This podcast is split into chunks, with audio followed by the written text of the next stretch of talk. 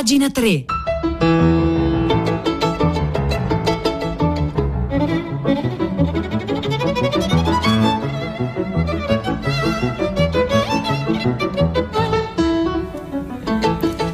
Buongiorno, un saluto da Nicola Lagioia, benvenuti a pagina 3, la cultura nei quotidiani, nelle riviste e nel web, 9 1 minuto 17 secondi di oggi mercoledì 6 ottobre.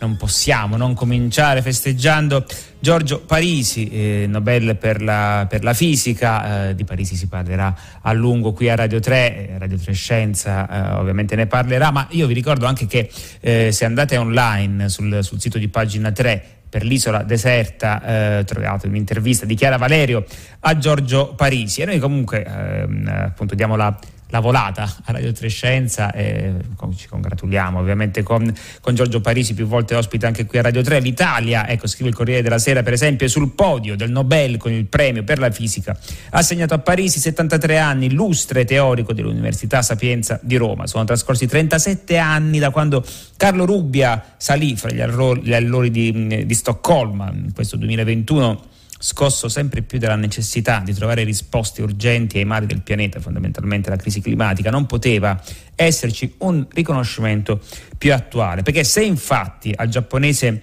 eh, Sicuro eh, Manabe e al tedesco Klaus Hasselmann, eh, entrambi eh, nati 90 anni fa, l'Accademia ha riconosciuto, l'Accademia di Svezia ha riconosciuto lo sforzo compiuto per la modellizzazione del clima terrestre, quantificando e prevedendo in modo affidabile il riscaldamento globale, eh, e per certi versi rimanendo inascoltati, aggiungeremmo noi, per Giorgio Parisi ha evidenziato il merito, l'Accademia di Svezia, della scoperta dell'interazione fra disordine e fluttuazioni nei sistemi fisici, dalla scala atomica a quella planetaria. Insomma, in altre parole, eh, lo scienziato italiano ha dato un contributo straordinario alla decifrazione dei sistemi complessi, tra cui c'è appunto il clima, quanto mai appunto il clima, un sistema complesso, poi appunto una nota eh, diciamo oh, non di colore ma che dice qualcosa del, del, carattere di Giorgio Parisi, perché la maggior parte degli scienziati dopo aver vinto il Nobel ecco, si ritirano a celebrare e diventano irraggiungibili se non in pochi selezionati convegni, invece Parisi ieri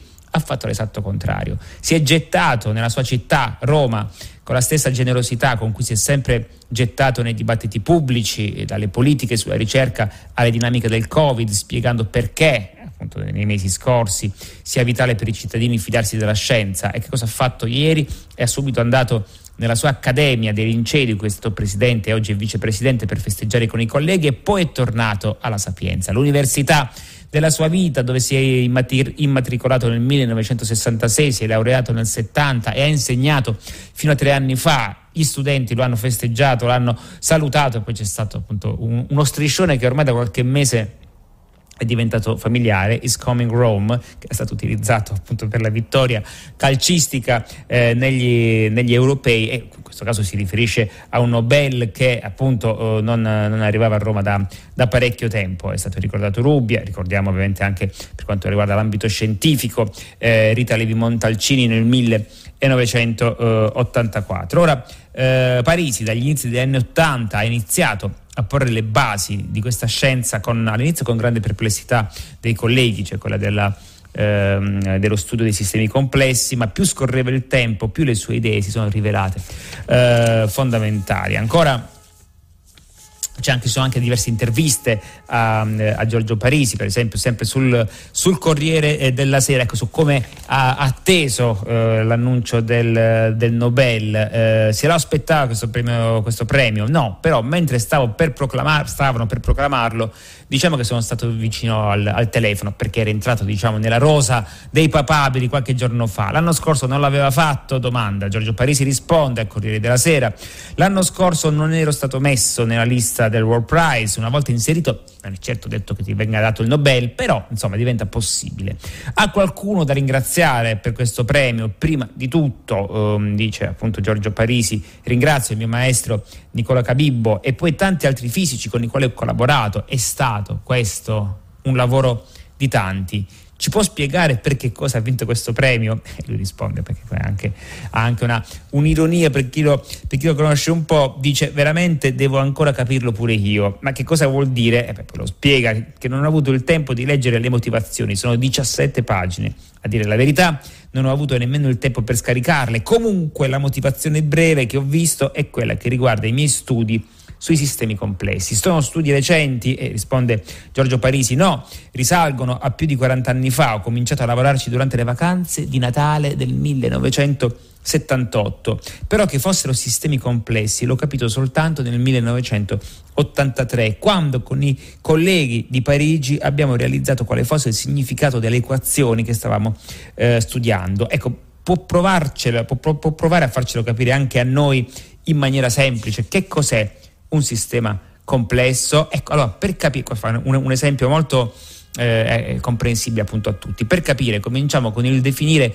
un sistema semplice. Un sistema semplice è per esempio un bicchiere d'acqua. Quello che si può fare è soltanto misurarne di un bicchiere d'acqua la temperatura, il volume, la pressione. Le molecole dell'acqua poi sono tutte uguali, ecco perché è semplice. E invece qual è un sistema complesso? Sistema complesso, per esempio, è un cane. È un sistema estremamente complesso perché lo si può descrivere guardandolo fisicamente da fuori. Poi ci sono tutti gli ormoni, le cellule, quindi internamente, e ancora c'è la complessità che riguarda, ad esempio, la descrizione affettiva del suo rapporto con, con, il padrone. I sistemi fisici complessi che lei ha studiato trovano applicazione nella nostra eh, realtà quotidiana? Beh, certamente, dice Parisi, molti, eh, in molti campi, per esempio l'intelligenza artificiale, gli studi sono connessi a quelli fatti negli anni Ottanta, molte cose sono state già utilizzate, ma altre si possono ancora sfruttare. Eh, l'intelligenza artificiale a cosa serve? Beh, a parte a giocare a scacchi in modo eh, migliore di come lo giochiamo noi, oppure per esempio a riconoscere le facce su Facebook, sì, e parlando di cose importanti, tra i campi, dice Giorgio Parisi, Neo Nobel, per la fisica di applicazione dell'intelligenza artificiale c'è per esempio la possibilità di trovare nuovi medicinali, oppure la guida automatica dell'automobile, un campo dove si sta andando avanti avanti molto lentamente, ma penso che fra dieci anni ci si arriverà, così si ridurranno gli incidenti automobilistici. L'intelligenza artificiale ha capacità appunto di, ehm, di migliorare la vita dell'uomo, però ci sono anche dei risvolti pericolosi, per esempio, e anche dal punto di vista etico abbastanza problematici, per esempio il sistema, risponde Giorgio Parisi, il sistema di armi letali non può essere lasciato in mano alle macchine, non possono essere loro a decidere chi uccidere o meno. Parlo dei droni, non possono avere la capacità autonoma per decidere chi colpire mortalmente. Dietro ci, devono, ci deve sempre essere eh, l'intervento umano. È stata già fatta una convention sulle armi chimiche, bisognerebbe farne una anche su questo, cioè sulle applicazioni, diciamo così, letali dell'intelligenza eh, artificiale. E poi ricordiamo appunto Giorgio Parisi si è spesso battuto eh, per la questione a, a proposito della, eh, della, ricerca delle risorse, si potrebbe quasi dire, ecco, ironizzando, che questo Nobel eh, per la fisica segna un record mondiale per l'Italia, cioè tra i risultati che a volte eh, raggiunge grandi risultati come in questo caso chi si occupa di ricerca e le risorse messe a loro a disposizione. Questo è però un premio tutto italiano perché appunto eh, Parisi fondamentalmente eh, ha sempre eh, lavorato eh, nel nostro paese. Ne parleremo appunto ancora prima della fine di questa puntata perché oggi è un giorno di festa per, per, la conoscenza, per la cultura italiana e intanto vi abbiamo letto appunto l'intervista ehm, di Giovanni Caprara sul Corriere della Sera, il pezzo appunto sempre di Alessandra Arachi sul Corriere.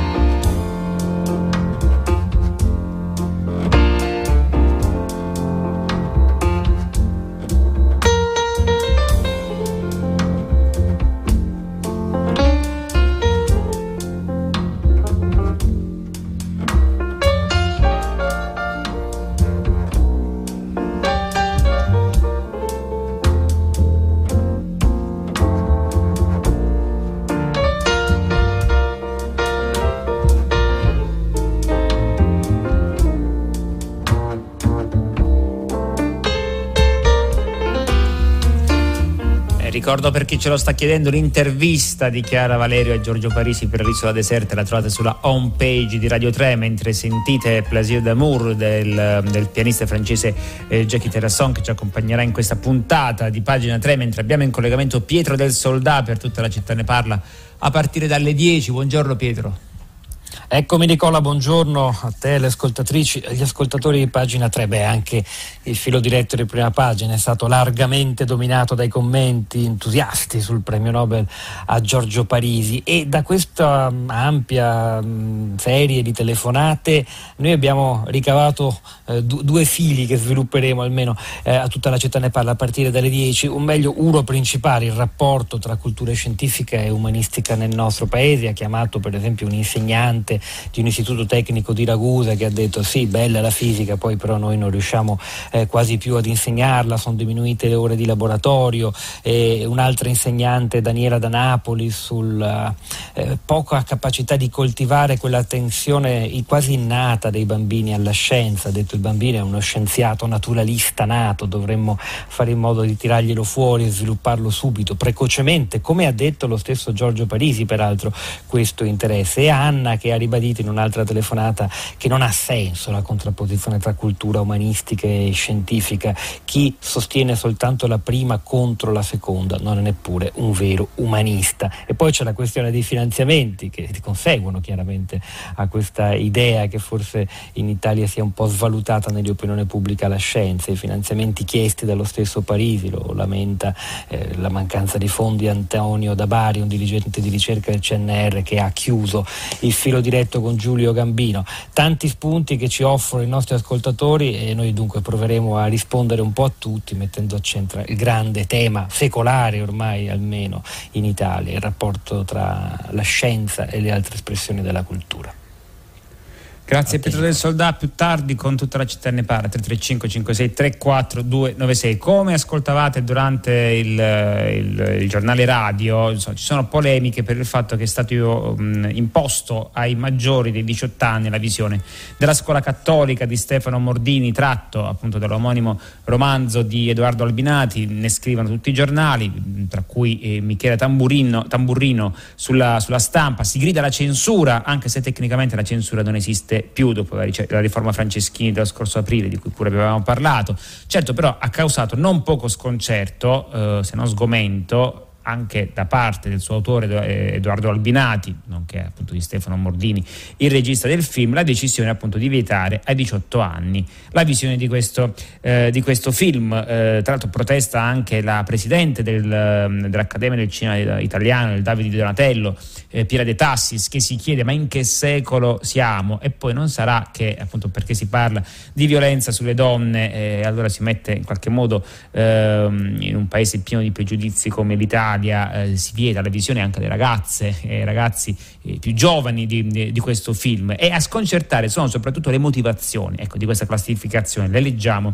Il film presenta una narrazione filmica film presentano una narrazione filmica, già come sono scritte, che ha come suo punto centrale la sostanziale equiparazione della vittima e del carnefice. I protagonisti, pur partendo da situazioni sociali diverse, finiscono per apparire tutti incapaci di comprendere la situazione in cui si trovano coinvolti. E questo appunto, cosa, come si chiama una cosa del genere? Prima ne parlavamo dal punto di vista scientifico eh, rispetto a Giorgio Parisi, dal punto di vista letterario e artistico il nome è lo stesso, complessità. Se uno ha paura della complessità, beh, allora c'è qualche, c'è qualche problema. Poi ovviamente nel film eh, di Mordini, come anche insomma, nel, nel, romanzo di Albinati, invece chi siano i carnefici, chi siano le vittime, è molto chiaro. Solo appunto sia le vittime che i carnefici, ma soprattutto, soprattutto i carnefici, vengono indagati nella, nella loro eh, complessità. Appunto sorpreso si dice, infastidito, sconcertato si dice Mordini, ma anche Edoardo Albinati dice eh, da spettatore del film trovo quantomeno singolare che a ragazzi e ragazze purtroppo abituati a conoscere ogni genere di violenza, perversione, oscenità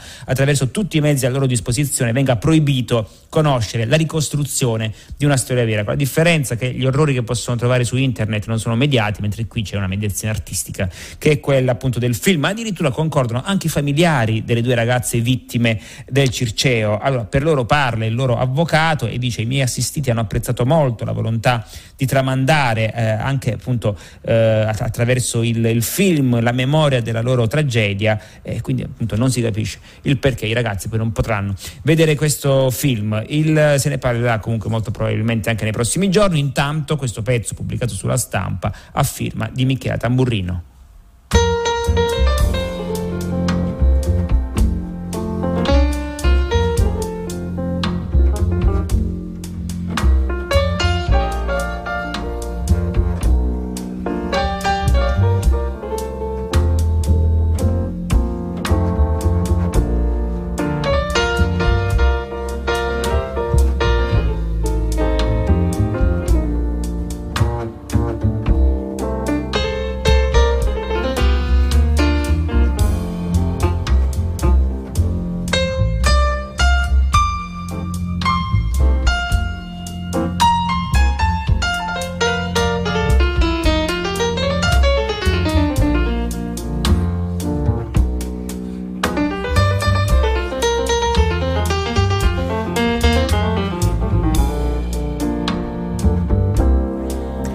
17 minuti 10 secondi qui a pagina 3 io vi ringrazio per i vostri messaggi in particolare ne leggo uno di Pasquale Nuzzolese eh, da Belluno che dice un Nobel assegnato a chi cerca di studiare i sistemi complessi è un messaggio meraviglioso indirizzato alle nuove generazioni che invece sono accerchiate da altri messaggi tutti imperniati sul semplificare con l'accetta o con la ruspa la realtà. Siamo parte di un sistema che cela nelle sue profondità anche luminose perle, vanno cercate con approfondimento e studio. Ecco, noi siamo veramente d'accordo con questo, con questo commento. Un altro amante della complessità era Severino Cesari. Severino Cesari eh, era uno dei più importanti, è stato uno dei più importanti editor eh, della, della, letteratura italiana del, del secondo Novecento, cioè colui che sceglieva i testi e poi aiutava gli autori in maniera maieutica a farli diventare eh, migliori prima di pubblicare, prima di pubblicare romanzi, racconti, ha fatto pubblicare tantissime persone Fondazione Severino Cesari, ehm, che appunto esce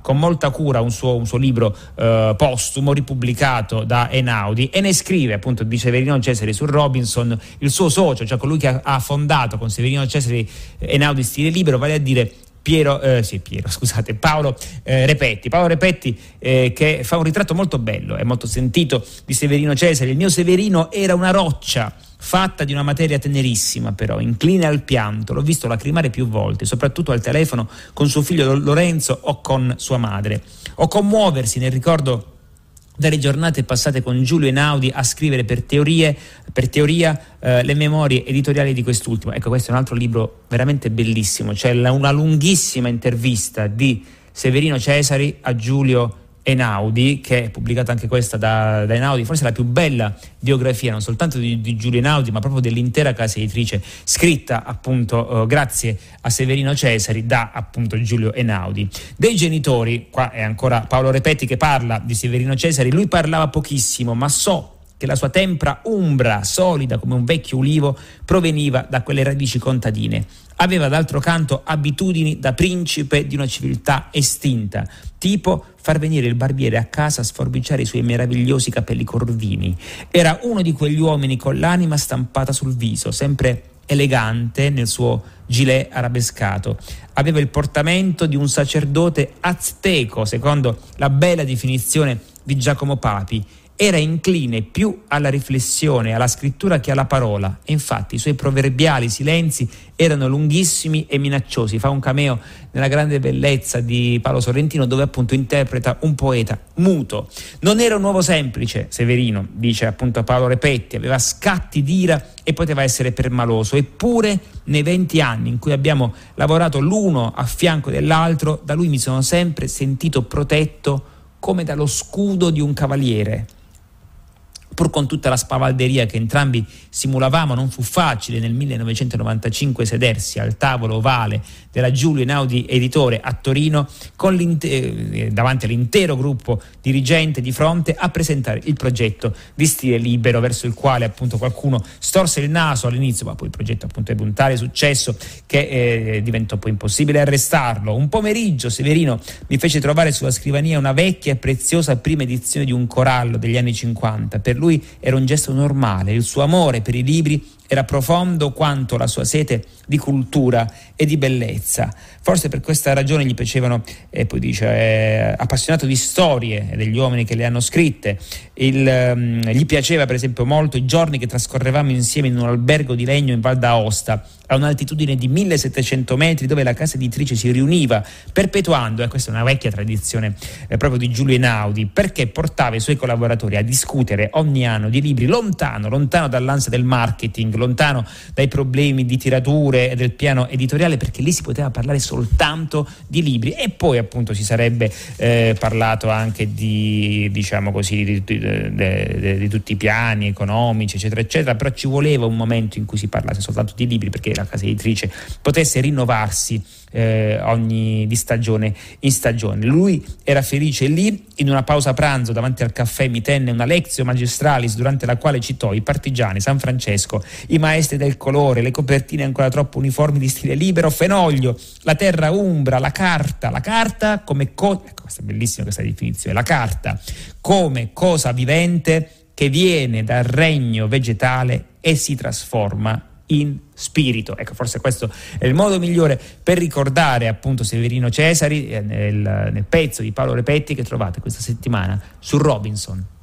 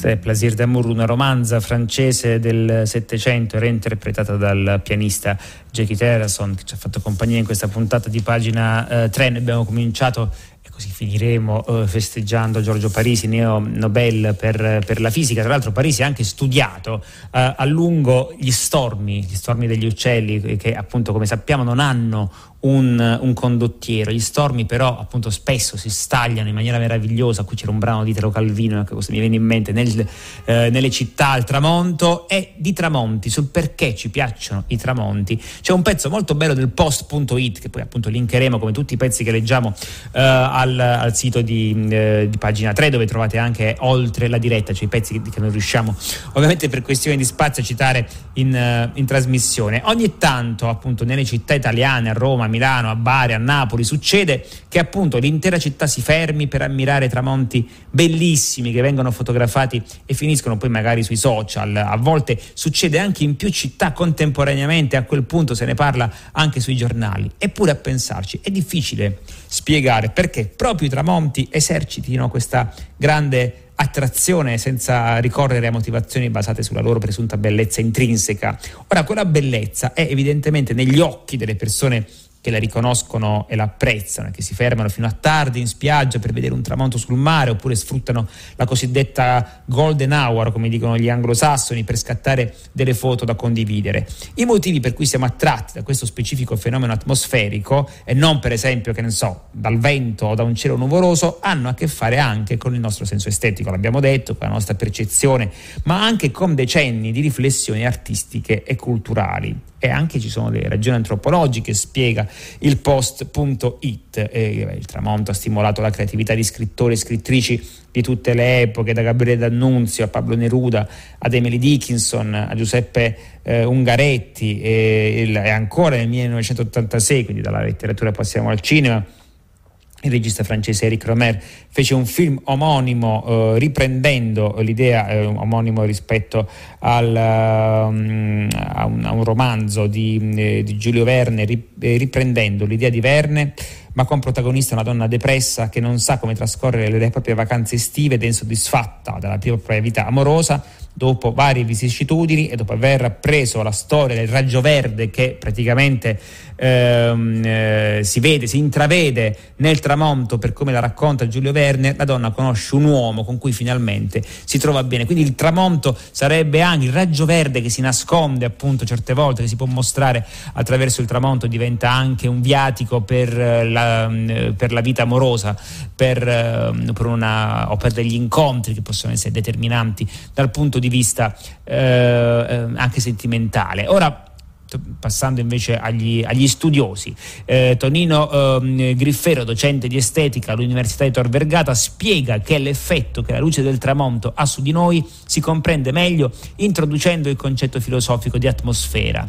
Chiamo atmosfera il fatto che io percepisca uno stato d'animo nell'ambiente attorno a me che mi influenza, un sentimento che pervade lo spazio e noi. Ecco, nel caso del tramonto, il fatto che la luce si offuschi e gli oggetti assumano contorni sfumati e vaghi ci provoca un senso di rilassatezza e un'inclinazione alla contemplazione. Quindi queste sarebbero le motivazioni, non è un caso se anche nei ristoranti la luce per esempio è soffusa e non ci sono eh, luci da laboratorio tipo nei, nei, nei ristoranti, no? il tramonto non è una cosa che vediamo e basta, lo percepiamo anche attraverso gli altri sensi, quindi è un'esperienza eh, polisensor- polisensoriale perché la frescura aumenta, i rumori cambiano con gli uccelli che smettono di cantare, forse in certi luoghi persino gli odori cambiano, ci sono molti aspetti insomma che non sono legati soltanto alla vista perché la vista è fatta di puro spettacolo esterno, mentre parlare di atmosfera in senso polisensoriale, cioè che coinvolga tutti gli altri nostri sensi, si avvicina di più a quello che proviamo quando siamo